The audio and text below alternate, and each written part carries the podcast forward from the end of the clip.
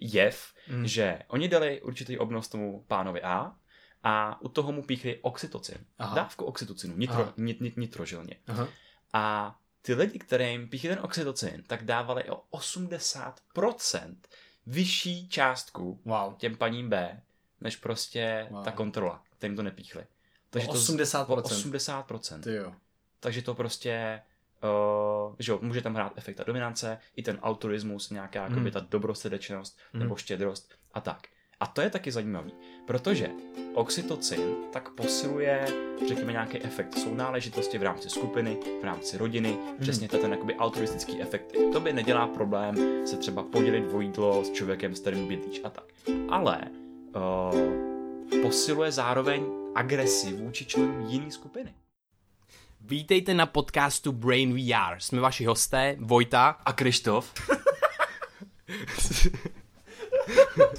Už se vám tady snažíme 10 minut nahrát intro, no, ale prostě vůbec nám to jde. Hrozně se smějeme a to je taky důvod, proč to děláme, protože se má, máme je to u toho... hrozně zábavy. Jo, máme u toho strašný srandy. Každopádně, ten náš cíl je to, že my se snažíme zlepšovat naší každodenní zkušenost s prožíváním reality. A používáme k tomu nástroje, jako jsou neurovědy, jako je filozofie a všechno, co nás baví. A touhle formou to taky sdílíme s ostatníma. Přejeme příjemný poslech.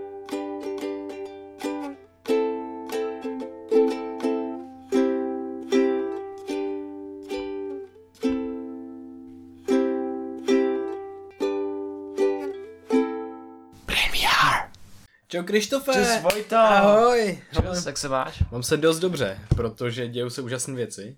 Já jsem hmm. se tě chtěl zeptat. Kde jsme byli před dvěma týdnama, jestli to bylo před dvěma týdnama a jak se tam cítil a co se tam dělo? To jo, hele, před dvěma týdnama, to už bylo dva týdny. Myslím, že jo, tak no. jsme byli na kempu s Verčou Jelínkovou a Liborem Matušem. Kemp dechu, chladu a mindfulness a vyzkoušeli jsme tam celou řadu různých technik, který uh, sami tak nějak děláme třeba doma a takhle, ale tam to bylo přímo trošku jako v tom, i v profesionálním prostředí a tak. To znamená, jako, jak, ať už to byla Wim Hofová metoda, uh, dýchací cvičení, a, nebo noření se do mrazáku, který měl mm. asi dva stupně, což bylo mm. docela brutálně hustý. A potom to byly ošovky, ošové meditace, kde se ty řveš prostě z plných plic mm. a, a děláš věci. No, jak se tam cítil ty? No, pro mě to bylo zajímavé, protože já jsem eh, vlastně tyhle ty, ty nejextrémnější věci, jako se pona, ponořit do té ledové vody, do toho mrazáku s dvouma stupněma a tu ošovou dynamickou meditaci, tak já jsem dělat nemohl na základě nějakých nějakého to zranění kvůli té epilepsii, kterou jsem měl, jak jsme o ní mluvili. Uh, takže já, pro mě to bylo zvláštní, protože jsem vás dost vlastně uh, pozoroval a i jsem měl možnost vás některýma těma věcma provázet, což pro mě byl super zážitek a vlastně jsem si zkusil to, co to, co budeme dělat někdy v budoucnu v rámci vlastně Code of Life, v rámci spolupráce s Liborem a s Veronikou. Mm. Takže moc zajímavý. Uh, viděl jsem ty reakce třeba v Trauma Release, to, tam je, bylo tam specifické cvičení na v podstatě vyvolávání zaseklých jako traumat e, v těle a buď i emocionálních, ale i vlastně ty traumata se zaseknou přímo ve svalech. A tam se dělo to, že se udělá cvičení asi 30 minutový, kde je série prostě cviků.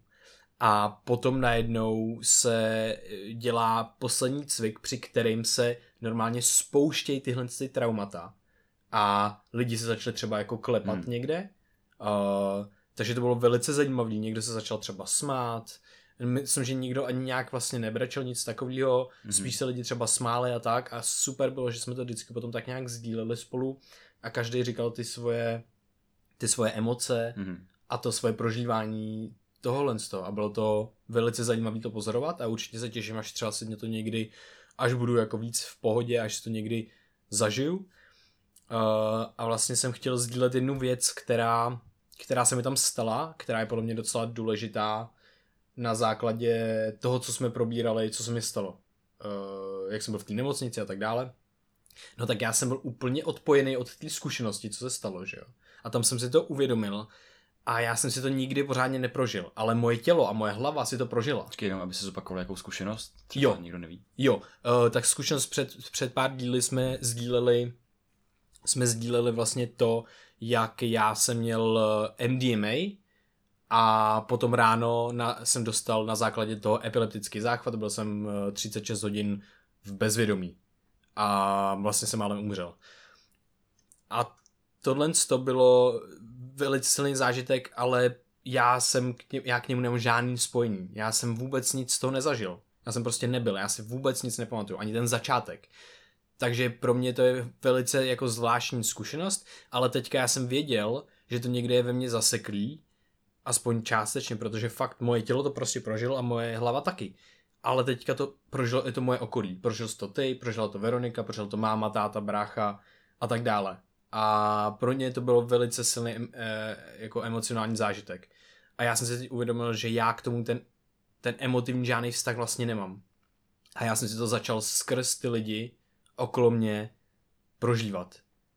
A, a tohle to mi umožnilo se vlastně k tomu nějakým způsobem napojit. Já jsem cítil ve, jako velikou vděčnost cítím pořád, ale tohle to mi to hodilo do úplně jiný úrovně, kde já jsem prostě se úplně eh, rozbrečel jako šíleně a jako dlouho, dlouho jsem takhle moc jako nebrečel, protože mě prostě jsem si prožíval vlastně skrz ty lidi, nebo prostě jsem si prožíval to, co musel prožívat ty lidi a nešlo to jako zastavit, ale bylo to zároveň, jsem věděl, že to je potřeba to ze sebe dostat, protože tohle to je můj způsob, jak já si to můžu alespoň částečně prožít a alespoň částečně se na tu zkušenost, ke který, ke který nemám žádný vztah, aspoň částečně se k ní napojit. Hmm. A cítíš se teď slíp potom?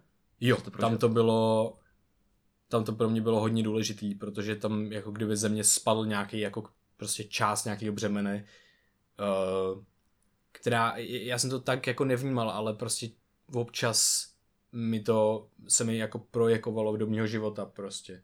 Že to bylo velice zvlá, zvláštní pocit, že se jako něco stalo, ale já nevím co a bylo to prostě divný, bylo to hodně divný.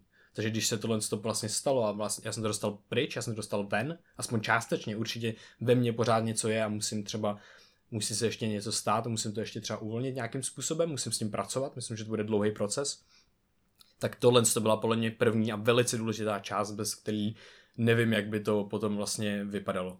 No, jak jsme zmínili docela zajímavou věc, a to je, když se tady bavíme o nějakým eh, vědomí a podvědomí, mm-hmm. tak co je, že jo, nastakovaný v tom podvědomí, ale třeba i na té jako tělesní úrovni, že protože uh, my máme nějakou svalovou paměť, uh, třeba v posilovně je to jakoby hodně vidět, když chodíš jakoby ho často do posilovny, tak se ty tviky, cviky uh, nějakým způsobem navykneš, mm-hmm. řek tviky nebo něco takového. a, a potom, když třeba se do té posilovny dostaneš za další tři měsíce, tak uh, není to pro tebe problém se do toho dostat znova, protože ty máš hmm. svalovou paměť a oni hmm. si to jakoby dost rychle vlastně vybaví tu danou hmm. situaci.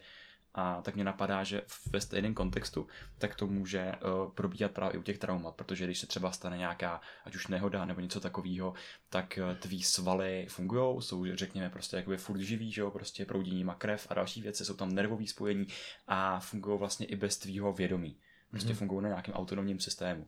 A to znamená, že ty, ta stresová situace, ty stresové hormony se tam nějakým způsobem jako v, tý, v tom potom taky jakoby můžou, můžou ukládat a vzniká tam ten kontext uh, vlastně uh, propojení že, i toho mozku a prostě třeba té daný svalový svalové skupiny. A co, mm-hmm. co, co mě hodně zaujalo na té technice uh, uvolňování stresu, nebo trauma release technice, tak bylo, že jsme procvičili takové svalové skupiny, které normálně neprocvičujeme. To znamená, že začal třeba kroužit nebo začal se zpřevolovat z jedné strany, chodil hmm. na druhou, pak začal kroužit těma chodidlama a pak začal vnímat vlastně různýma skrz různý cviky, různý svalové skupiny, který normálně jako by se ani nemáme šanci uvědomovat. A, a bylo to dost jako fyzicky náročný. Já si pamatuju, když jsem tam právě byl, seděl, nebo seděl, právě jsem neseděl, a byl jsem opřený v takovém jako sedu mm-hmm. o strom a měl jsem vydržet nějakých jako 10 minut a všechno mě jako bolelo a fakt jako až pálily mě prostě svaly mm-hmm. a bylo to jako by o té výdrži. Jsem se sám sebe jako přesvědčoval, že to vydržím. No a potom uh, ty svaly prostě mm, mě na sobě takovou nálož, že když jsem jako uvolnil, tak najednou jsem začal fakt jako euforicky smát. Mm-hmm. Protože prostě to, to uvolnění najednou ve mně vyvolalo takové jako mm. neskutečné pocity a pak bylo hodně zajímavý pozorovat vlastně ty unavený uh, svaly, kdy jsem s nimi pracoval mm. přímo uh, v tom vyvolávání nějakých těch jakoby, stresových situací. Mm. Já jsem tam neměl žádný jako specifický prožitek, vím, že tam okolo mě lidi právě jako klepali, že prostě to tělo, to tělo má v tom jako nějakou svou vlastní autonomii, že třeba mě se hodně klepala třeba dolní polovina těla, jakoby fakt jako mm-hmm. v jednu chvíli, že to bylo jako hodně zajímavý. Mm-hmm. A někdo tam třeba jakoby klepal jako úplně celý. uh, moc rád bych se do toho trošku jako pustil nějakou vědou, protože potom budeme úplný prd, řekněme. Jo, jo, jo. Já myslím, že tohle bude, že tohle bude vědou hodně těžko vlastně jako zjišťovat tyhle věci. A můžeš, můžeš, můžeš to, že jo, můžeš uh, prostě na základě toho, jak funguje nějaká fyziologie, tak to můžeš prostě na to navázat. Mm, asi jo. Fyziologie svalů, fyziologie takhle. Asi jo, ale mm, tady v tom je zajímavý, že tam je vlastně velice specifická sekvence cviků, Jo. který vlastně jako uh, potom se úplně vymykají jakýmukoliv vědeckému přístupu a že to je vlastně nějaká předávaná věc jako ve v nějakém okruhu jenom, uh, Aha. jo. Tam, to tam někdo zmínil věc, že jo, no jakoby mě by zajímal ten blázen, který to, tohle to vymyslel, No že řekne, no. tak teďko tady prostě budu opřenej vozeď a budu trpět prostě 10 minut. Jo. Tak teďko zkusím 10 minut skákat a budu trpět dalších 15 Jo, jo, jo. minut. A, a jako, teď to je docela hustý, Jo. jo. Mě vždycky zajímá, jak ty, ty techniky jakoby vznikají, že jo, třeba u Wima Hofa, tak Wim Hof uh, vlastně vychází z docela dost starých, uh, starých technik z východu a podobně. a, a prostě ten Wim Hof je jenom tumo, vlastně jenom, jenom tumo mej- dechání. Jo, přesně tak. Tumor dechání, to je ono. A Wim Hof tomu dal jenom jakoby novou, řekněme, značku jeho tvář Mhm. a jeho příběh. Mhm. A díky tomu se to adaptuje v té jako v západní společnosti Mhm. trošičku víc, Mhm. ale samozřejmě už, už před ním tady byli lidi, kteří tohle to dělali, Mhm. ale, ale jmenovalo se to nějak jinak, říkali tomu nějak jinak a v jiném kontextu. Jo. No, Jo, hele, já k tomu mám spoustu věcí. Uh, mě zajímá, jak by se to dalo prostě třeba vědecky jako zkoumat. Mě by zajímalo, kdybychom zkusili vlastně si udělat uh, jenom to cvičení uh, s těma svalama, jenom kdy procházíš tím, tou bolestí a tou unaveností těch svalů. Uh, já jsem si tohle to teda zažil část toho taky a vlastně jsem procházel tím, jak jsem, jak jsem seděl. Já jsem pak nešel do té další části, do toho samotného už uvolňování těch jako traumat víceméně. A takže já jsem si procházel tou bolestí a bylo to vlastně pro mě hodně zajímavý a až příjemný. Já jsem si tam procházel takovýma cyklama, kdy jako už jsem to nemohl vydržet a najednou bum, něco se uvolnilo Mhm. a byl jsem v pohodě zase. A takhle se to pořád opakovalo. Uh, co jsi říkal s tím, jak uh, jsi z toho vyšel najednou a cítil si takovou euforii a začal si se smát a takhle, tak já si úplně představuji, jak ty svaly tam prostě mačkají už tu poslední jako šťávu a tak dále a pak je uvolníš najednou a oni jim se uvolní a uvolní se ti ty endokannabinoidy a tak dále, Mhm. což jsou prostě lá- látky, které jsou, které jsou eh, které se uvolňují potom normálně do krevního oběhu a navazují se na endokannabinoidní receptory a ty nás, ty nás prostě, ty zajišťují to, že se potom cítíme jako dobře třeba a uvolněně a tak podobně. Mhm. A- No, s tím, tím je vlastně ho- hodně zajímavý, že my jsme, že jo, nebyli, když se fakt nebyli vyštěvený, i když jsme tam jako docela trpěli Mhm. a tak, protože ty fyzické limity jsou až, až někde, kam jako my, my úplně vědomě jako nedosáhneme, Jo, jo. protože uh, máme prostě taky jakoby obraný mechanismy, aby jsme se třeba nepřetrhali svalový vlákna a takhle, Jo. že jo, ale jsou právě případy, že třeba Matka eh, zvedne matka auto. zvedne auto, když je pod ním to dítě prostě a jako vytáhne to, to dítě prostě z toho pod auta a on Jo. teď, teď o tom mluvil Ben Greenfield, Mhm, a, a mluvil o takovém mechanismu spojeným vlastně se svalovými vřeténkama, mhm. což jsou takový útvary v našich svalech, který právě regulují tu, ten, tu sílu toho stahu. Aha, to znamená, jasně. že to je nějaká zpětnovazebná smyčka, Jo. že prostě ty, ty máš, zvedáš prostě třeba 20 kg, já nevím, na bench, a, ale prostě nepůjdeš už dál, protože ty svaly tě prostě, jako ty oni vypnou, oni vypnou Jo, ty ruce, jo, jo. aby se právě Aby jako se chránili. aby se chránili, Mhm. že jo. Ale v určitých situacích tak právě dokážeš toto překonat a protože to, to ten mozaik a ta hlava vyhodnotí tu situaci nějak jinak, že třeba Mhm. tady je potřeba uh, jít na úkor těm tomu Mhm. fyzickému pohodlí a prostě se přetrhat nějaký ty svaly. Jo. A Ben ještě o tom mluvil, že to, to se používá hodně třeba ve sportovním tréninku, jak se lidi Mhm. jako zvyšují výkon a Mhm. jsou na to přímo určitý uh, sady technik a, Mhm. A který vlastně souvisejí a jsou spojeni jako s různým skákáním, s různýma typama skákání. Mhm. Třeba na trampolínách, přes překážky, on se tomu přímo nějak říká, konc. Nevím jak, dáme to do popisku po tom podcastu určitě. Mhm. No to je velice zajímavý a mě teďka zase napadá, jako jaký jsou ty situace, kdy tohle to vlastně tenhle obraný mechanismus, kdy se vlastně rozbije. Mhm. A nebo takhle. On se nerozbije. On přestane fungovat na základě něčeho důle, velice důležitého. A to bude zase záležet na evoluci, že jo? Protože to bude prostě ta matka, má to svý dítě, předala ty svý geny dál a to dítě je velice důležitý. Takže už z evoluce ona byla naučená vlastně to, byla selektovaná proto, aby se jí tohle deaktivovalo v Mhm. téhle situaci.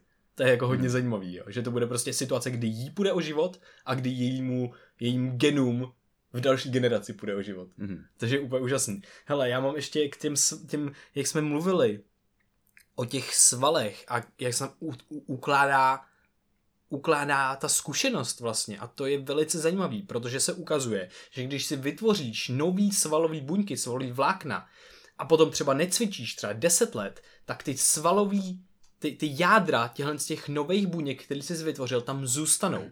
A to se nevědělo. To se, to se nevědělo a tohle co se zjistilo až nedávno.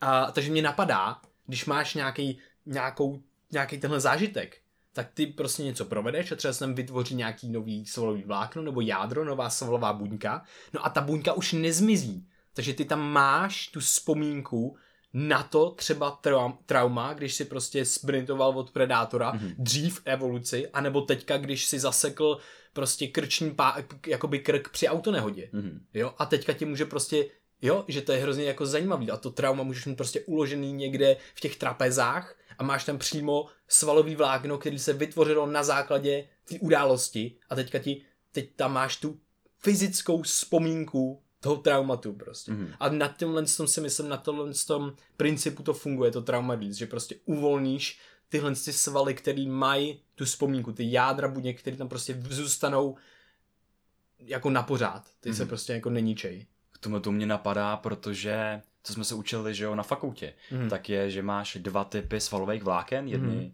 červený a jedny bílý a prostě zjednodušeně jedny jsou pomalý a druhý rychlý Mm-hmm. a jejich složení, my máme jakoby oba dva typy, ale Mhm. prostě jejich složení se liší napříč celým světem. Například právě jakoby Etiopani, že jo, Mhm. tak mají víc těch pomalejch vláken a třeba, já nevím, Jamajčani víc těch, víc těch, víc těch rychlejch, víc Mhm. těch červených. Mhm. A pak to vlastně vypadá, když se podíváš na nějaký maraton, Mhm. tak oni prostě jsou specializovaní na dlouhý tratě, na vytrvalostní tratě. Protože... Uh, Ty pomalý. Jo, protože ten červený nebo bílej sval, ty bílý vlákna, tak mají jiný způsob zásobování. Mhm. Mm-hmm. Prostě uh, jedny, že ho zpracovávají glykogen a, a druhý jedno na to jakoby rychlejší zdroje. Mhm. Takže prostě jedny jsou uspůsobený pro ten sprint, to budeš Mhm. mm-hmm. prostě super dobrý Mhm. a budeš už prostě horší uh, na ty vytrvalostní běhy a ty Mhm. mm-hmm. druhý jsou dobrý právě pro ty vytrvalostní běhy a už prostě budeš třeba horší jakoby na ten, na ten sprint. Mhm. Mm-hmm. Což je tak jako hodně zajímavé. A to taky je vlastně souvisí s nějakou evoluční teorií, protože že jo, každá fyzická aktivita tak prostě ti vytvoří uh, nějakou interakci, nějaký proces ve svalech, který prostě, to je ta paměť těch svalů. Mhm. Protože to, že se tam otevřou určitý prostě jontový kanály, acetylcholin a bla, bla, bla, bla všechno a vylejou se ti prostě uh, vápníky a tak a ten sval na základě toho přenáší ten nervový vzruch a na základě toho zjišťuje, aha, tak tady nějaký napětí Mhm. a já prostě se potřebuji kon zvětšit. A já třeba, mě hodně fascinuje, když třeba jdu jakoby do, do posilovny a a právě, že dělám tam nějakou fyzickou práci, tak já si představuji, jak to v té hlavě funguje, jak prostě teď ty svaly prostě makají a prostě úplně zažívají ten struggle, že jo, prostě jsou úplně, oh my god, co to děje, tyhle potřebuje příště silnější Mhm. a začínají tam, začínají tam vlastně růst. Mhm. Tohle je super, že tohle to říkáš, protože se ukazuje ze studií, že stačí myslet, přemýšlet o tom a představovat si, jak ty svaly zatínáme a ty svaly tímhle tím způsobem dokážeme trénovat a stimulovat. Mm. Protože tady je jedna zajímavá věc. My nemusíme unavit, když třeba hodně cvičíme, tak my nemusíme unavit jenom ty samotné svaly, ale my můžeme unavit i ty neurony. My je jako kdyby jsme přepálili, Mhm. protože prostě jsou moc stimulovaný, moc jdou, aktivní. jdou neurotransmitery, že jo, ty Přesně. komunikační látky mezi nimi. Přesně tak. A tohle to prostě to je jako typ únavy, který je velice specifický a stává se u vr- vrcholových sportovců. Uh, no a to, to se ukazuje to, že my můžeme trénovat tu naši nervovou soustavu a aktivovat do nějaký míry ty svaly, aniž bychom je museli zat- zatínat, jenom tím, že si to představujeme. Jsou na to skvělé studie, takže když někdo nemůže jít teďka cvičit a běhat a tak Mhm. dále, jako normálně třeba byl zvyklý, tak stačí prostě si to představovat. Jasně, nebude to ten samý efekt, ale Mhm. má to překvapivě velký dopad potom na to, co Jasně, se jako jo. děje dál. Tady se dostáváme k, i k vizualizaci, že jo, proč, Mhm. mm-hmm. proč prostě vizualizace funguje a to mm-hmm. je Mhm. ty, že uh, to mě fascinuje, protože ty máš prostě v hlavě specifický neurony a teď z odběhnu a prostě třeba neurony pro různě jakoby ksichty. Že prostě Mhm. mm. máš, máš neuron pro bílej dům a jedno prostě, jestli ho uvidíš na obrázku, ve videu, nebo to někdo řekne, vždycky se rozsvítí ten, ten uh, samej neuron a teď, když máš třeba nějakou sportovní aktivitu, třeba, já nevím, házení na koš, tak ty už s košem máš spojenou určitou neurální reprezentaci. Mm-hmm. A vždycky, když uvidíš koš, nebo ti řekne někdo prostě koš, tak si se ti rozsvítí tahle ta reprezentace těch mm-hmm. neuronů v té hlavě. A ty už s tím, když už seš ten sportovec, který se tomu věnuje, tak s tím máš ještě jako spojenou další prostě uh, reprezentaci a to je toho daného pohybu. A ty, když nad tím přemýšlíš a propojíš tyhle ty věci, tak uh, zapaluješ ty neurony který jsou v tom kontextu mm-hmm. a který jsou propojený i s těma svalama, že jo? Jasně, jasně. No tohle je velice zajímavý, protože ty si tady tím způsobem můžeš asociovat eh, to, když si vždycky hodil ten koš a vizualizuješ si, jak si hodil ten koš, tak ty můžeme si říct, že tam máš, když to zjednodušíme, v uvozovkách úspěšný neurony, které mm-hmm. jsou asociované s tou aktivitou a potom tam máš neurony, které jsou asociované s tím, když to vždycky, vždycky nedal. Takže bude veliký rozdíl, jestli si budeš představovat předtím, když to házíš, jestli budeš představovat to, že ten koš házíš, protože si ti zapnou ty neurony, které jsou, které jsou asociované a byly vždycky aktivní v tu chvíli, když ten koš dal, místo těch neuronů, které byly vždycky aktivní, když ten koš nedal. Mm-hmm. Takže potom tohle to má obrovský dopad a je hrozně zajímavý, jak tohle to by před deseti lety znělo velice vuvu a, jo, a pseudoscience. Moc ezo, no. a teď je to jako úplně jedna ze základních věcí, který prostě, kterou vrcholoví sportovci dělají, protože každý vrcholový sportovec má nějakýho prostě mentálního kouče, no, který jasně. ho tohle to učí. A oni, oni jsou na tak vysoký úrovni fyzicky, že potřebují, že ty rozdíly se tvoří na té mentální úrovni. Jo. A jenom s tím letím souvisí i postoj a role postoje v jakýmkoliv a... úspěchu i neúspěchu. Protože já jsem teď ležel v různých studiích, které mě hodně fascinují. A by the way, všechny studie potom budou v popisku podcastu, to tam pak naházíme. Nebo co hmm. aspoň co, co půjde. Třeba s, post, s postojem. no, třeba s postojem. No ale s tím postojem, tak se ukazuje, že ty podle toho, jak je zaujmeš postoj, tak se tvůj mozek vybavuje uh, daný pocity. Hmm. A právě oni třeba udělali to, že uh, člověka ve schrbeném postoji tak uh, mu dali prostě nějaký jako negativní stimuly a řekli mu, ať se z nich dostane. A pro ně bylo o tolik moc náročnější se z nich dostat, než, než člověku, který měl vzpřímený postoj. Protože s tím příjmeným postojem tak je spojený jako vybování z těch pozitivních vzpomínek, pozitivní autobiografické paměti a, a jako větší, abych to tak nazval jako tím rozhledem, že jo? Když to hmm. prostě je člověk schrbený, tak v těch studiích se ukazuje, že oni měli více jim prostě asociovali třeba slova, které jim ukazovali jako s negativníma věcmi, hmm. více napadali prostě hmm. jako negativní věci a jako nějaký uh, černější jakoby scénáře, což je hodně zajímavý. Mm-hmm. Což je hodně zajímavý, protože vem si, vem si člověka, který třeba jakoby je v depresi, tak najednou automaticky tak se jako skrbí, nebo jsi unavený, že jo? Mm-hmm. Tak se skrbíš a prostě najednou jakoby koukáš do zdi a to mm-hmm. tělo je, mm-hmm. to tělo má fakt typickou pozici pro ten tvůj daný stav. Když to, když mm-hmm. se narovnáš, dáš ty ramena dozadu, mm-hmm. že jo, jak říká Jordan Peterson, tak najednou uh, i u tebe je snažší vystupovat třeba před lidma, mm-hmm. protože prostě máš tam už zapojený ten jiný kontext mm-hmm. a já třeba, pro mě to je hodně důležitý, protože já jsem začínal tak nějak vědomě uvědomovat si to, když se narovnávám prostě jako záda a chodím mm. rovně, mm. teprve poměrně nedávno, třeba před rokem nebo před rokem a půl a je to díky meditaci. Že v mm. meditaci já se nejčastěji uvědomím, že jsem schrbený, protože mm. to je nepříjemný. Mm. A já, abych dechal prostě plynule a a čistě, tak já se musím vždycky narovnat. A je to nepříjemný, protože prostě musím zapojovat jakoby ty svalové skupiny jako daleko víc. Ale ten prožitek je daleko lepší a mm. daleko plynulejší. Mm. A já pak díky tomu mám menší problém uh, se narovnávat, že jo. Mm. Tak jo. jako když jdu třeba po ulici, nebo když jako někam někdy vystupuju, nebo takhle. Jo, jo tohle je pro mě velice důležitý, protože já jsem vlastně v poslední době, já jsem často chodil, nebo pořád to dělám, snažím se to odnaučit a právě koukat nahoru, ale já jsem vlastně chodil a koukal jsem tak nějak do země, před sebe. A, a potom jsem to začal měnit a najednou jsem se rozhlíd a koukal jsem nahoru a je to úžasný, protože se ti fakt jako změní myšlení a změní se ti jako pocit vlastně hmm. a, a celkově jak se cítíš, takže já to cítím i subjektivně a pak to hmm. ukazuju i studie, což je prostě úžasný tohle stoupně. Hmm. A jenom jako když si to vezmeš jako poeticky, tak ty dva stavy, kdy máš jako nadhled a pak jako územněnost, jo. tak přímo tady to, to je tady to je jako vidět, jo. jo. A, a ta asociace našich neuronů a našich pocitů a emocí mm-hmm. s tím naším, že ať už výrazama nebo, nebo, nebo postojem, tak je ještě jako patrnější u zrcadlových neuronů, že jo? Aha. Protože, ne, ne, nejenom u zrcadlových neuronů, ale když ty se usměješ, mm-hmm. tak si aktivuješ v hlavě ty, ty neurony prostě spojený s tím dobrým pocitem, s tím smíchem a tak dál. Mhm. A třeba já jenom, když si vzpomenu na nějakou prostě funny situaci, když jsme, když jsme třeba udělali fakt nějakou prostě totální chujovinu v metru a já začnu prostě fakt smát a prostě stanu, stanu se tou emocí najednou, prostě jenom si to vybavím a ta myšlenka mě celý jakoby pohltí, že jo. Mhm. A prostě já jsem najednou jakoby smích a veselost a všechno. Jo. A to samé, když tě prostě pohltí nějaká negativní myšlenka, tak ty máš, ty se najednou vtělíš tu negativní myšlenku a seš ta prostě chodící myšlenka Jo, a ten pocit. A vlastně ty tu, ty tu negativní nebo pozitivní myšlenku nutně, aniž by si to uvědomoval na, na nějaký úrovni si to můžeš uvědomovat, třeba tím, že jsi zamračený nebo se směš, ale ty tohle to projekuješ do světa kolem. Hmm. Ty prostě jsi jako kdybys byl nějaký, jak se tomu říká, uh, jak, to, jak to svítí a dělá to obraz. Projektor.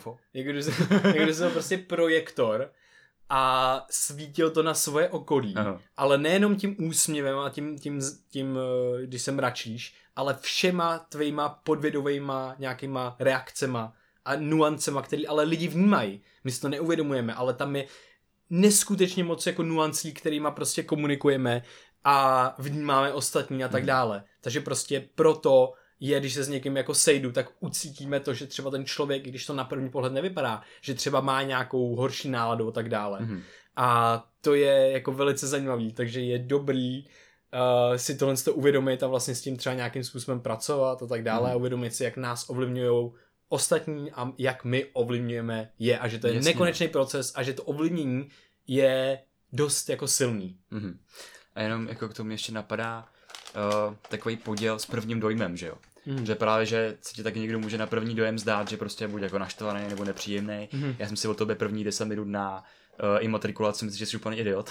Jo, to a no. prostě a, To si- to a si jako říkal, no. nedávat na to vždycky, no, protože fakt ten první, první, první dojem jako, jako klame Mhm. a, a už, už nás, u nás vytváří nějakou uh, předpojatost. Mhm. To znamená, že automaticky si budeme potvrzovat jakoby ten vlastní jako bias tím, co ten, Jo, ten jo, druhý jo. chová, jak se jakoby Jo. vyjadřuje.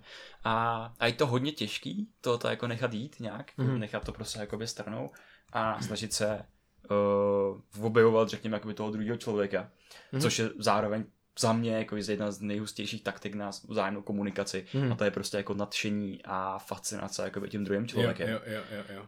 To je asi nejdůležitější věc a vážně naslouchat uh, upřímně, to je Hmm. potom, to potom odemyká jako dveře, které by se jinak prostě nedoká, jako nemohly Jo, no. odemknout. Hele, jak jsi říkal s těma ještě, jak se zachytává vlastně ten stres a to trauma do těch, do toho, do těch svalových vláken a tak, tak já tady mám jednu zajímavou studii no.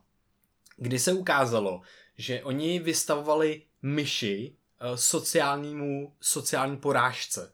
A to bylo, ve, to bylo ve smyslu toho, že vystavili agresivní nějaký jiný myši. Aha. A teďka oni je vystavovali 10 dní, vždycky prostě pár, pár jako minut a tak dále. A teďka byly dva typy myší. Jedna myš, eh, když se vrátila z tohohle z toho stresoru, tak se stranila té své sociální skupině. Byla někde v rohu a nekomunikovala s ním a tak dále. A pak byla ale druhá skupina myší, druhý typ, který reagoval jinak a reagoval tak, že normálně se choval, jako by se nic nestalo. No a teď oni dělali analýzu mozku po, tom, po tomhle tom a zjišťovali, jaký, jaký, jaký byl rozdíl v tom mozku. A koukali se na mediální prefrontální kortex, Hmm. což, je, což je oblast, která je velice důležitá pro emocionální zpracování a vlastně zpracování nějakého stresu a tak dále. Ona vlastně přirazuje hodnotu těm uh, situacím. Jo, jo, jo. No a teďka se ukázalo, že ty myši, který měli v pořádku potom tu reakci, kdy vlastně se chovali úplně normálně potom, tak měli normální myelinové obaly v této oblasti. To jsou oligodendrocyty, což jsou gliové buňky v našem mozku a tvoří tukový obaly kolem synapsí. A tyhle tukové obaly jsou velice důležitý, protože zajišťují efektivitu přenosu signálu mezi neuronama. Mě ho zrychlujou. Z, že? zrychlují ho, stačí méně signálu, aby se, aby se přenesl stejnej, Mhm. mm-hmm. stejně efektivně a tak dále. Eh, Čím je tam toho víc, tak tím je to lepší. Mhm. Mm-hmm. Tímhle s tím se nám vlastně zesilují i vzpomínky a vlastně vůbec se nám zlepšuje funkčnost našeho mozku. Tím prostě můžeme myslet líp a rychlejš a tak podobně, efektivnějš. No a co se ukázalo u té druhé skupiny která vlastně se potom stranila a ten stres na ní měl jako velký dopad, protože ona potom se vůbec nesocializovala s těma ostatníma, mm-hmm. tak tyhle ty myelinové obaly měla poškozený a neměla je tak robustní. Byly mm-hmm. tam v podstatě trošku narušený a nebylo tam v pořádku. Takže mm-hmm. jako to je velice, velice zajímavý, kam až to všechno, ten stres a tak dále, kam to dopadá a co to může ovlivňovat. Takže já jsem si pak hned říkal, počkat, jo, milionový obaly, ty jsou z tuku. A my teďka máme, měli jsme poslední léta velice špatný vztah k tuku a měli, vlastně jsme jedli velice špatný tuk a tak dále. Takže já si říkám, jak to třeba může ovlivňovat i nás jako lidi. Aha. Samozřejmě nemůžeme to překládat hned jako k lidi, ale to prostě jenom mě napadlo, že, a, a že teďka ten trend jako s omega-3 mastnýma kyselinama no. a s tukem z ryb, který se ukazuje, že v klinických studiích zlepšuje deprese a stavy, Aha. vlastně reakce na ten stres a úzkosti a tak dále. Takže si říkám, že to je možný další mechanismus akce těchto z těch látek a toho tuku, který pak vlastně uh, vylepší, vylepší tu stavbu těch milionových uh, obalů. A ono se ještě u tohleto, u té omega-3, tak se ukazuje, že jo, uh, že zlepšuje krevní zdraví, prostě jako hmm, tepny a takhle, jo, jo, jo. prostě vypracovává se daleko líp vlastně s LDL, cholesterolem hmm. a takovýma věcma. Že jsou lidi pak víc odolní vůči nějakým kardiovaskulárním nemocem a tak. Hmm. A hmm. další, že jo, obsahuje látky, z kterých jsou vystavený všechny jako buněční membrány, cytoplazmatický. No Takže... právě, ono to vlastně zlepšuje, hlavně to snižuje risk eh, proti nějakému kardio, eh, kardiovaskulárnímu onemocnění, jako je infarkt a tak dále, mm. protože vlastně ty tepny a židly jsou daleko pružnější. Mm-hmm. Jo, protože prostě ten tuk, který, který tam je, tak uh, nám způsobí to, že ty, ty membrány se prostě můžou víc ohybat jo. a tak dále. A omega-3 jsou asi jako nejjednodušší způsob, jak si zasaplementovat takový ten úplně jako nejzákladnější množství toho tuku prostě pro ty naše buňky, pro ty naše neurony a tak. Jak jsem, jak jsem mluvil o té studii s těma myšima, hmm. tak uh, to mě hodně fascinuje, uh, co se týče toho sociálního kontextu. Protože já jsem se v poslední době zabýval uh, vlastně Eh, oxytocinem a mm. jak funguje ve formování sociálních a společenských vazeb. Mm. A zrovna v tomto kontextu tak se ukazuje, že bře, tam již prostě jakoby z toho vyšla hodně vystresovaná, prostě hodně ve strachu, takže mm. prostě jí amygdala svítila, což je strachový centrum, takže svítilo prostě na dálku. A ukazuje... jako žárovka. jako žárovka prostě. A ukazuje se, že právě ta skupina nebo třeba partner, tak dokáže uh, zmi- přítomnost toho partnera, mm-hmm. tak dokáže zmi- zmírnit aktivitu té amygdaly. Jasně. To znamená, že ty daleko snáš pak budeš překonávat nějaký strachový nebo stresový situace, mm. když máš uh, dobrý sociální kontext. Mm. Protože ten sociální kontext je pro nás hodně důležitý. Na ten oxytocin je jakoby zajímavý hodně po všech jo. stránkách.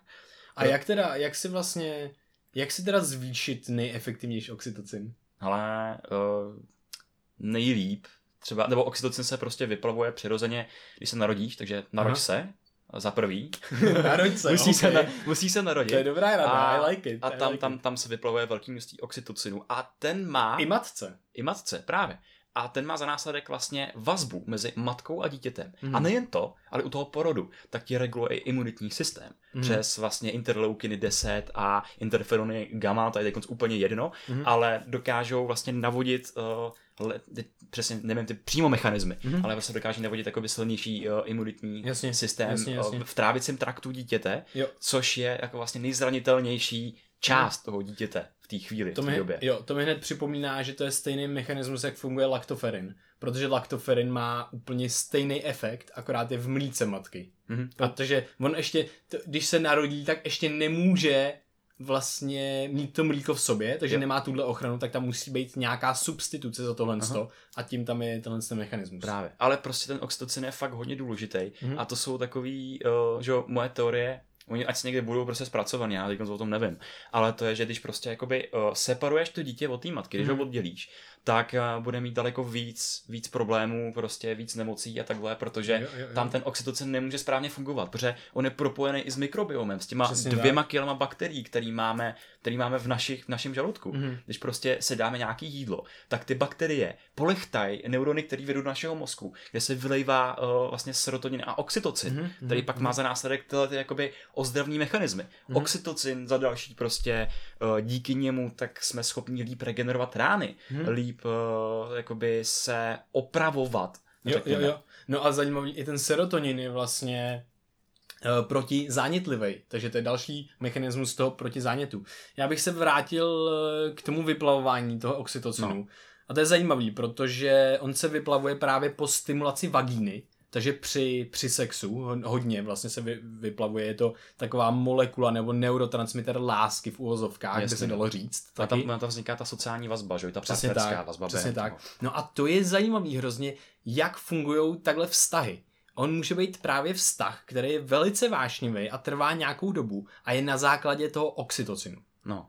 Ale potom, po nějaký době, řekněme třeba pár měsících až roku, tak ten vztah se přenáší do úrovně serotoninu, protože ten oxytocin už není schopný uspokojit uh, vlastně a udržet celý ten vztah. Mm-hmm. A mhm. pokud ten vztah není silný a nevzniklo tam nějaký silnější pouto, než který nezávisí pouze na sexu a tý vášni, uh, tak ten vztah se většinou rozpadá. To je zajímavý, protože serotonin i souvisí uh, vlastně s nějakým Je to serotonin i dopamin. Jo, i dopamin. S nějakým sociálním postavením, že jo? jo, jo nějakou jo. svojí rolí. Řekněme, ty máš nějakou roli, takže a jsi si vědomý, takže prostě máš pak třeba vyšší hladiny serotoninu a tak. Mm-hmm. Takže teď ten shift, kdy se přechází z toho oxytocinového vášnivého stavu do toho, řekněme, udržitelného serotoninového. Přesně, přesně. To je, tyjo, to je super zajímavý. Jo, je to hustý. A vem si, že máš pak takový jakoby oxytocinový feťáky, že jo? Aha. Který vlastně no, střídají ty vztahy jeden po závislí jako na sexu třeba, Aha. že jo? Což Právě. jako je dost jednoduchý asi. A ne, nemusí být jenom na sexu, že jo? Prostě jo, může jo, to být jenom, že může prostě to být dotyk. Jakoby, no, může to být dotyk, přesně tak. Mm-hmm. Jsou to prostě junkies na nových a nových dotycích, protože Aha dotyk,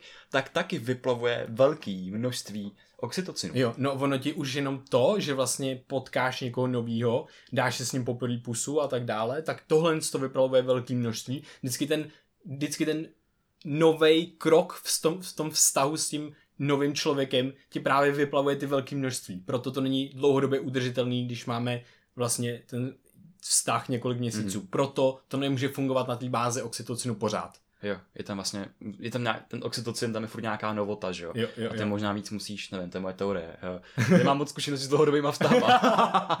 ale, ale, ale to je to, že uh, asi musíš víc pracovat na takovém tom, proč, na, na těch dalších pilířích, abys no, prostě jasně, no, jasně. nebyl jenom, řekněme, otrokem toho oxytocinu. Jo, jo, a to se, to se normálně ukazuje tady to i ve studiích, to prostě, jo. je to zajímavý velice. To sociální psychologie je jako velice zajímavá. No, ještě, no. Uh, potom ještě se vrátím k tomu, co jsem nakous, kdy se vlastně stimuluje zase vyplavení oxytocinu. To, to jsou teda další věc, jsou dotyky. Jo. A, a potom další věc je stimulace bradavek. To je hned pod stimulaci vagíny největší stimul uh, vyplavování oxytocinu. A a, a potom je zajímavá věc, že oxytocin, eh, zvýšený hladi, zvýšená hladina oxytocinu je asociovaná s udržováním váhy a s hubnutím. Hustý. A tohle to nedoporučuji používat jako, jako pick-up lineu. Vůbec to nefunguje.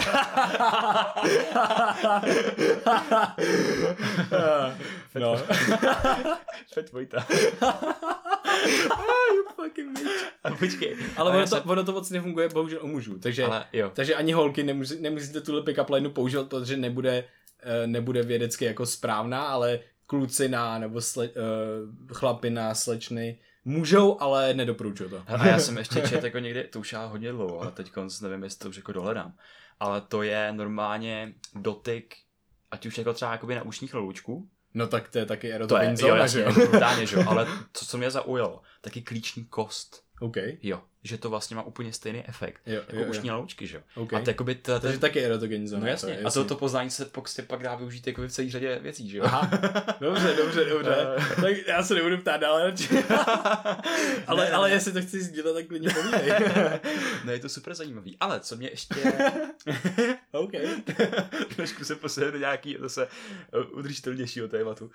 A to je... tak dál oxytocin. Do dotyk. Ne, jo, dotyk samotný, OK. No jasně že prostě u toho dotyku, že, tak se tam vytváří nějaká ta vazba a takhle. A ukazuje se, byly studie právě, pro, které proběhly na partnerech, kdy jednou dávali bolestivý stimul a druhý ho držel za ruce. takže během toho, co vlastně se dotýkal, se dotýkali, tak se jim synchronizovala vlastně oscilace srdcí. Synchronizovala Wow. se jim aktivita srdcí a dechu. Wow. A podobný efekt je i třeba ve skupině při různých, byla to jedna studie, uh, Konvalinka a spolu, myslím, že se jmenoval ten týpek, tak, uh, tak při rituálech, normálně při firewalkingu, při přechodu uhlíků, Ano. tak uh, se synchronizovala taky srdeční aktivita. Těch, co se toho účastnili, ale i těch přihlížejících. Což je, Mhm. já jsem nečetl tu metodologii toho experimentu, protože to muselo být jako fakt hustý, ale je to, je to, je to zajímavý jakoby výsledek tohleto. To je hodně zajímavý. Já jsem zase koukal, uh, bylo v nějaký studii eh, s tím, s tím oxytocinem, že když někdo, uh, když je někdo na nějakém pódiu nebo v nějaký dominantnější pozici a je trošku jako neúplně, nejistý, ale není perfektní v tom, co dělá, takže působí atraktivnější, než kdyby to byl nějaký průměrný člověk, co Oh je, co není nějak úplně perfektní v tom, co dělá. A ten je spíš vnímaný jako, jako nedokonalej a vlastně není tak atraktivní. Tohle Ale- to je jako hodně zajímavý. Ale počkej to, to souvisí s, jo, s Pratfall efektem, jestli to znáš. Neznám, co je Pratfall A- efekt. To je, neznám, co je Pratfall efekt. Cože, kámo? Holy shit. Hej, sorry, kámo. Neznám, co je Pratfall efekt. Fucking bitch. Napiju. Krištof si tady dělá za mě srandu, ne? Jak mluvím, to je hrozný prostě. Kam jsme to dospěli, ty jo? Já nevím, no. Já jsem Krištof, trenér. to je podle mě těma věcma, který bereš. který bereš. Ty máš maču, tady máš Lions Mane, ty když to zkombinuješ, co víc, co ti to udělá v mozku. No, no. No, tak povídej, Jsem prosím tě. Co je Pratfall efekt? Pratfall efekt, tak je, že uh, malý, malá jakoby upřímnost, kdy ty projevíš svoji, svoji slabou stránku, tak vlastně vede k tomu, že tě ta okolí vnímá daleko líp a přijímá daleko, daleko, daleko jako víc. A to je, oni to, Aha, oni to dělají. ale když jsi dominantní, jako v té dominantní pozici, anebo od celkově? No, jakoby uh, jsou studie, které byly dělány jakoby celkově, kde, kde nebyly takovýhle, uh, řekněme, vstupní požadavky. Mhm. A tam to bylo spojené jako v nějakém pracovním prostředí, že uh, kan, jako kandidáti na novou pracovní pozici, který sdělili nějaký svůj, uh, řekněme, fuck up nebo fail třeba z předešlého Jo, zaměstnání, něco prostě co Jo, zkazili. Jakoby, něco, co, co zkazili, tak působili daleko atraktivněji na toho zaměstnavatele, než ty jako perfektní lidi. Aha. Ale potom byla studie, uh, kdy máš dva typy lidí. Jedny jsou jako perfektní, prostě ty dominantní, ty, mhm. ke kterým všichni vzhlížejí, Mhm. a druhý jsou prostě, řekněme, nějaký jako průměr až jako podprůměr. Mhm. A tam bylo zajímavý, že takovýhle malinka to je jakoby fuck up, nebo nedokonalost, kde prostě se jim něco třeba nepovedlo. Bylo myslím, že to tam, tam na sebe vylili nějaký šálek kafe nebo něco takového. Mhm. Tak uh, u těch lidí, kteří uh, byli dominantní, tak to vedlo ještě jako k vyšší atraktivitě. Ale pozor, u těch lidí, kteří uh, nebyli dominantní a kteří právě, že byli třeba jakoby podprůměrní, Mhm. Tak to vedlo jakoby k zesměšnění. Mhm. Že prostě právě, že je to okolí jako vnímalo, vnímalo negativně. Což je jako zajímavý. Mhm. A jak jsem mluvil ještě jakoby o té dominanci. Jo, no tak to byla Tak, právě, no, no, no povídej. povídej. No tam byla totiž jedna studie, co jsem taky četl, na ten oxytocin, No. kdy 20 mužů koukalo na neutrální obličeje. No a teďka oni zkoumali, jak se jim vylejvá jak, neurotransmitery v mozku. A ukázalo se, že vlastně když jsem zvýšil oxytocin, nebo oni jim externě zvýšili oxytocin, že jim přímo píchli oxytocin do krve, uh, tak vnímali ty muže jako, jako důvěryhodnější a dominantnější. Mhm. Nebo ne muže, ty neuro, neutrální obličeje, který prostě jim pouštěli. Jasně. Což je jako velice zajímavý. No a potom ty si, ty si, ty si mi říkal o jedné studii s těma penězma. že No, to ti hned povím, ale tady ještě mě zaujala jedna věc, to je, což je taková jako moje teorie, že když ty vyjdeš na to pódium, třeba před ty lidi, Mhm. tak už automaticky prostě známe efekt jako autority, že jo, prostě Mhm. lidí s bílým pláštím, lidí prostě na pódiu a takhle. Jasně, jasně, tak jasně. automaticky ty lidi už, to oni tě nezhejtějí na první prostě dojem, že říkáš, že ještě ten člověk vypadá divně, ten bude úplně divný, ale právě, že má jistou míru dominance vůči tobě. Takže ty, když na tom pódiu použiješ nějaký ten uh, fuck up, což prostě já dělám moc rád a ty taky, že jo? Jo, jo, jo. Že tam No přijdeš, je to naše strategie, až budeme vlastně sami přednášet. přesně tak. Tak je to naše strategie, protože ti to u, dost pomůže a Jo. uvolní, Je nebo to je osobně. přijít prostě před to publikum a říct, hele, jsem fakt nervózní teď konc, Jsem prostě klepu spocenej, se, klepu idiot, se, jo. se mi v oči a, vše, a všechno. Tak uh, tam může hrát efekt ten, ta dominance. Že ty Jo. lidi právě vnímají to, že ty jsi dominantní Jo, a to jo, ještě jo, jako jo, může zvýšit tu tvoji atraktivitu. A tu je- důvěryhodnost a tak dále. Což je Hmm. jakoby hodně užitečný v tomhle To je kontextu. zajímavý. Hele, myslíš, že tohle to se stalo i nám v rámci podcastu? Protože my jsme vlastně na začátku hned začali sdílet. Vlastně první díl jsme řekli, že jsme špatný. že se to vlastně jdeme učit.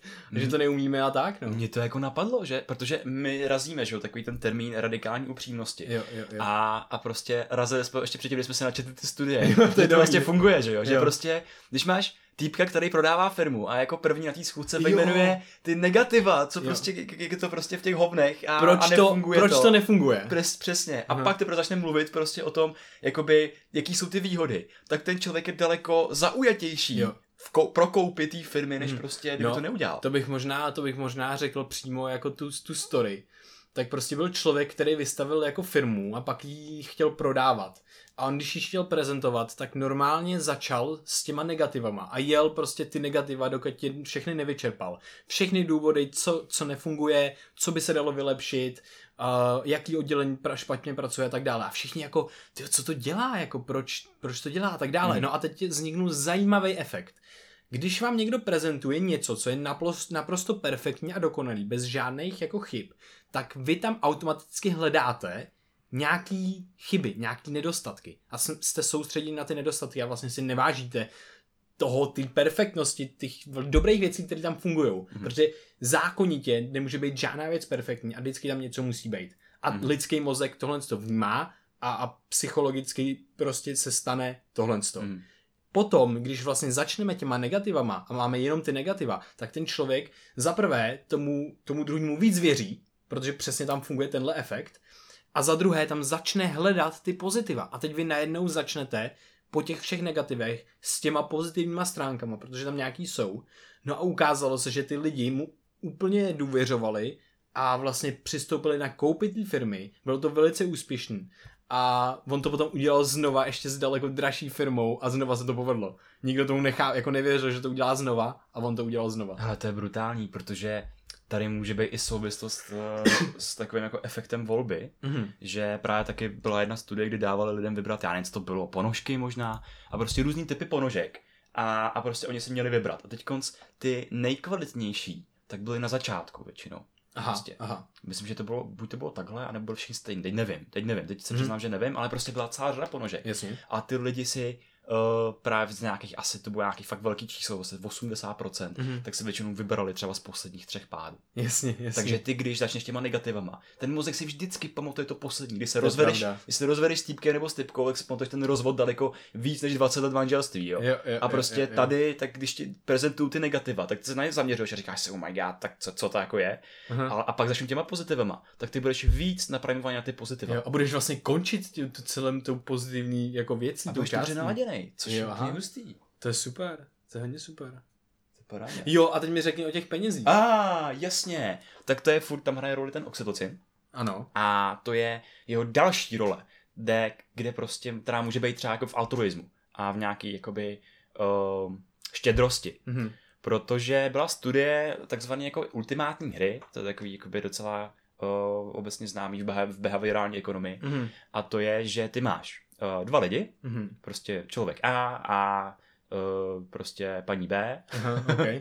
Takže A- člověka paní, OK. Takže pán, dáme tam pána paní, aby to bylo Dobře. genderově vyvážený. OK, OK. Takže okay. pán A a paní B. Tak, oh shit.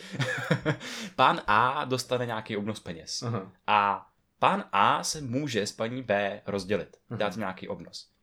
On neví, že paní B to může buď přijmout, nebo odmítnout. Mhm. A když to odmítne, tak nedostanou ani jeden prostě nic. Jo. To se využívá v celé řadě studií a takhle. Jo. No a tahle ten daný efekt byl daný tím, nebo uh, byl tam takový jev, Mhm. že oni dali určitý obnos tomu pánovi A a u toho mu píchli oxytocin. Aha. Dávku oxytocinu, nitro, Aha. nit, nit, nitrožilně. Aha. A ty lidi, kterým píchli ten oxytocin, tak dávali o 80% vyšší částku Wow. těm paním B, než prostě Wow. ta kontrola, kterým to nepíchli. Takže O to 80%. O 80%. Ty jo. Takže to prostě, uh, že jo, může tam hrát efekt ta dominance, i ten altruismus, nějaká Mhm. jakoby ta dobrosrdečnost Mhm. nebo štědrost a tak. A to je taky zajímavý, protože oxytocin tak posiluje řekněme nějaký efekt sounáležitosti v rámci skupiny, v rámci rodiny, přesně to je ten jakoby altruistický efekt. To by nedělá problém se třeba podělit o jídlo s člověkem, s kterým bydlíš a tak. Ale uh, posiluje zároveň agresi vůči členům jiné skupiny. Aha. Což je taky hodně zajímavý, protože máš tendenci si chránit že, jakoby svůj vlastní kmen. Jasně. A to znamená, že zase evolučně budeš bojovat a na přednastavený prostě proti tomu druhému kmenu. Jo. A my to vnímáme v té společnosti jakoby hodně, protože Mhm. mm. Uh, občas vidíš některý, některý případy, že lidi, kteří jsou hodně uh, prostě vlastně milí a v pohodě a prostě ty lidi na té vesnici je znali jako nejvíc v pohodě týpky a který udělají nějakou totální vylomeninu. Mhm. Mm-hmm. Fakt třeba jakoby někoho, někoho zabijou, někoho Mhm. mm. úplně cizího nebo takhle, že jo. Mhm. A prostě tam taky může hrát roli ten oxytocin. Jasně. Ty, ti posílí tu agresi, protože se bojíš Mhm. o nějaký jako vlastní bezpečí a vlastní uh, tu skupinu, který funguješ. Mhm. Jo, to je velice, to je velice zajímavý. No a já si myslím, že dneska to bylo dostatuj, dostačující. Myslím, že jsme krásně rozebrali oxytocin. Jestli ještě něco nemáš k němu, tak si myslím, že to bylo... No já bych to možná, možná vlastně jenom shrnul, Aha. protože oxytocin tak formuje naše sociální vztahy. Uh, sociální vztahy tak uh, nám umožnějí uh, s nějakým třeba líp překonávat strach, líp překonávat stres a další věci. Mhm. A dá se to využít i jinak, protože prostě formou těch dotyků a formou pohledu do očí, tak se vyvoláváme oxytocin a prostě můžeme s tím vyvolat vazbu a prostě pocit přátelství a takovéhle věci. A já když si tě taky jakoby dotknu, protože prostě lidi se jakoby málo dotýkají, je to taky, taky takový jakoby tabu, když nejseš prostě jakoby partner nebo kamarád nebo takhle, tak se málo dotýkají. A uh, tím tím dotykem tak se taky zvýší ten oxytocin. Zase jakoby tu vazbu, tu náklonnost a tak. A oni už na to přišli lidi, kteří pracují v marketingu, protože se to používá fakt jako masově, Mhm. protože na reklamistickýma plenkama máš dítě se symetrickým obličejem, který má obrovské Jo, oči, jo, jo. takže ti to vyplavuje ten oxytocin. Ale právě, že my to můžeme použít v každodenním životě. Když to si právě rozbil náramek, to se mi stalo před týdnem. Tu To hajzlo. To bude dobrý. tak já běžu oxytocin, to bude dobrý. Je. A, tak jo, no super, díky za schrnutí. Já bych jenom řekl jednu věc. A to je, když to teďka úplně mimo z toho, že si rozbil náramek.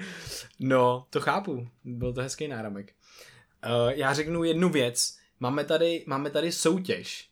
A to je soutěž pro šest z vás, kteří se budou moct zúčastnit 2. října našeho workshopu, který, který vytváříme a budeme ho dělat s Ondřejem Koudelou.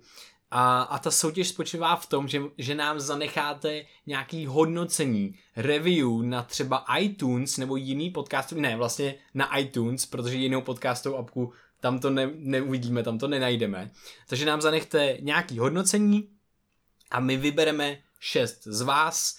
A, pokud nemáte, neposloucháte na iTunes, tak nás můžete zazdílet na sociálních sítích, eh, na Instagramu a my šest z vás vybereme a budete se moct zúčastnit tohohle workshopu zadarmo. A ten workshop jenom na co zaměřený? Jo, ten workshop je zaměřený na probuzení vašeho vnitřního hrdiny.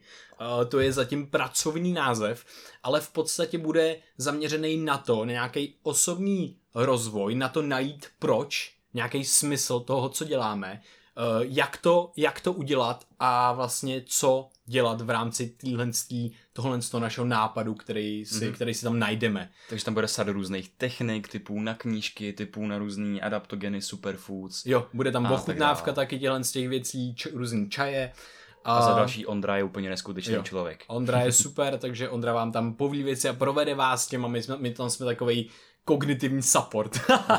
Jako myslím, že to bude fakt zajímavý zážitek, protože uh, už jenom Ondra je zajímavý zážitek. Přesně tak. Uh, no tak jo, takže 2. října pište to, hodnoťte a tak dále. Uh, budeme se moc těšit. A další věc, pokud nás chcete podpořit, pokud vás baví nás poslouchat, uh, něco jste si z toho odnesli, můžete nás podpořit sdílením nebo na startovači. Můžete nás podpořit třeba stovkou Uh, budeme hrozně vděční. Podcast bude vždycky zadarmo, ale chceme to posunout na nějaký další level, kdy budeme mít lepší techniku, např třeba studio, s kterým máme teďka velký problém najít, když nahráváme s hostama a tak dále.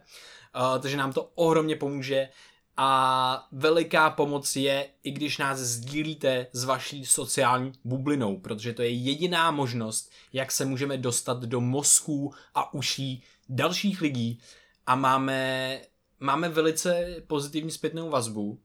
Moc nás to baví, moc nás to nabíjí, takže nám posílejte zpětnou vazbu, jak kritickou, tak jakoukoliv jinou, mm-hmm. uh, Pro... ale někomu to dokonce občas i pomůže, se ukazuje, což je pro nás jako zázrak, úžasný, moc si to vážíme. A to je to, proč to děláme, proč nám to dává smysl, proč prostě pokračujeme uh, v čtení těch studií a, a nabíjí nás to. A to je prostě čistě jenom to, že nás posloucháte a že s náma nějakým způsobem interagujete a to je, to je to, no, to je jo, to asi. Je to úžasný, je to, je to fascinující, všechno no. je to fascinující. Hodně jak to, to, jak to, co si kde čteme a tak dále, tak to, co nám prostě posíláte jako za zprávy, to hmm. je... A by the way, kdyby vás hezký. zajímalo nějaký specifický téma, který bychom mohli rozebrat, tak nám ho napište kamkoliv na sociálních sítě a my se v tom můžeme poněmrat trošku do hloubky. Jo, anebo jakýkoliv otázky, už, už se nám nějaký tak nějak střádají dohromady. Hmm. My postupně budeme tyhle ty otázky, ty nejdůležitější, ty velký vlastně kameny, tak budeme zodpovídat potom v nějaký přímo Q&A epizodě, tedy nějaký otázky a odpovědi mm-hmm. a bude to přímo epizoda s tímhle tématem jenom. Tak, to byl dlouhý uzavírák, ale... Ne, to my si, můžeme si povídat ještě 10 minut můžeme klidně. Povídat, no vlastně. Můžeme cokoliv. Třeba dvě hodiny, že jo? Právě. Pět hodin. Uzavírák není uzavírák, no. to je no. pokračování podcastu jenom. Přesně tak. To budeme teď nahrávat, že jo? 4-5 hodin o vědomí. Jo, No, my si chceme teďka zavřít do nějaký chajdy a nahrávat pět hodin o vědomí. Protože prostě se k tomu nedostaneme jako během normálních dnů, protože to je tak komplexní mm. a zajímavý téma, jo. že prostě se fakt musím zavřít někam do pryč. Škoda, že nemáme nahraný vždycky ty střípky těch dvou let, co to vědomí jako občas rozebíráme. No, to, no. to by vyšlo asi na hodně času. to bylo takový, jako by tam prostě tam jako pch, pch, a ti bouchá hlava. Prostě. Jo, jo, jo. no. no nic, tak se mějte krásně, děkujeme, že nás posloucháte a mějte krásný den. Jo, díky moc, mějte se krásně, ahoj. Premiér.